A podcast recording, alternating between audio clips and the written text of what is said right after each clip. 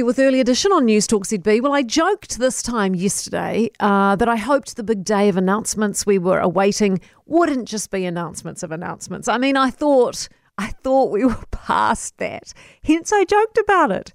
Sadly, clearly we're not past it. This government is still taking the piss at 1 o'clock. How much leeway do they actually want? How much rope?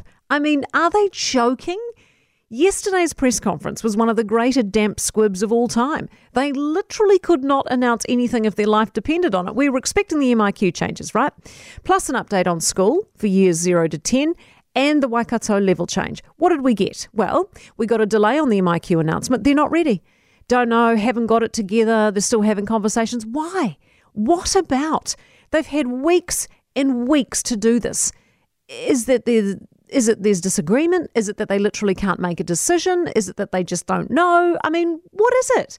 Likewise with schools, weeks to prepare for this. Still no clue. Primary students might get back by November 15th. Then again, they might not. They may go back on a rostered system. They may go back for outdoor classes. They may not go back at all. Years 9 and 10, which are junior high school students, which encapsulates my daughter, doesn't look like they'll be going back anytime soon either. They'll be lucky to get back by next year at this rate.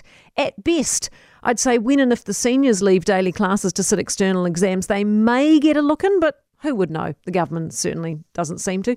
Then we got to the poor old Waikato. Languishing in level 3, they got the big news. They can move to picnics and play some golf. What I want to know is, why are they staying in level 3 with only 6 cases in the community, all in Hamilton and all linked?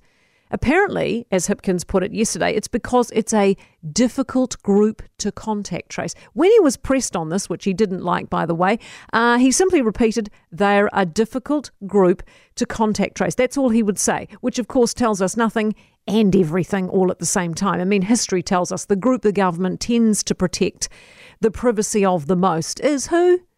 Gangs. Who are these difficult people? Why are they not cooperating? Are they being difficult for a reason? Why are their difficulties not being addressed? Or how are you trying to address them? Why hold Waikato to ransom for a small group of difficult people? And how do you define difficult, for goodness sake? I mean, they should know by now that in the absence of information, all that does is stir rumour and upset.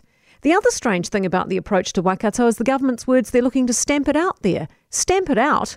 Why? That's elimination. I thought we ditched that. Why is the Waikato having a unique approach taken when the rest of us are all being told we're going to have to learn to live with the virus? So another frustrating press conference of absolutely no use or merit, which left us with more questions than answers. This government is doing my head in. Hawksby. Hopefully we get the MIQ one today, and we sort of already know what it is, isn't it? They're going to drop MIQ from 2 weeks to one and look at some home ISO. So get on with it. Big question, of course, is when's it happening?